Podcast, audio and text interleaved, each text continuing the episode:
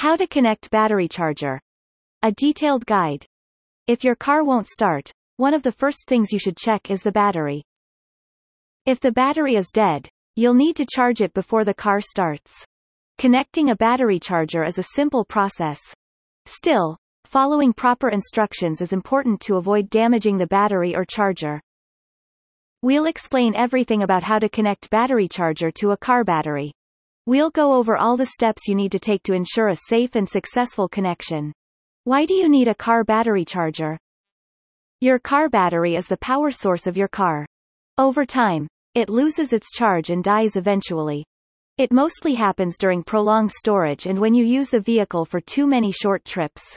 During a short journey, a battery needs to work harder, but the alternator cannot refill that power because of the short duration. Hooking up battery charger can save the battery from dying in these situations. There is a type that can even bring a dead battery to life. There are a few different types of car battery chargers. Trickle charger. It's one of the most popular charger types that slowly charges the battery over time. So, it's an excellent option to keep your car idle or in storage for a long time. It can also save a battery from deterioration caused by short journeys. Solar charger. As the name suggests, it draws power from sunlight and works like a trickle charger. It's used for maintaining the vehicle left idle. Heavy-duty charger. This type works effectively in bringing dead batteries to life. There are automatic versions that can monitor the power level without any external interference. You will find models with various power outputs, so choose the one that suits your needs. Jump starter. A jump starter is not technically a battery charger but also recharges a car battery.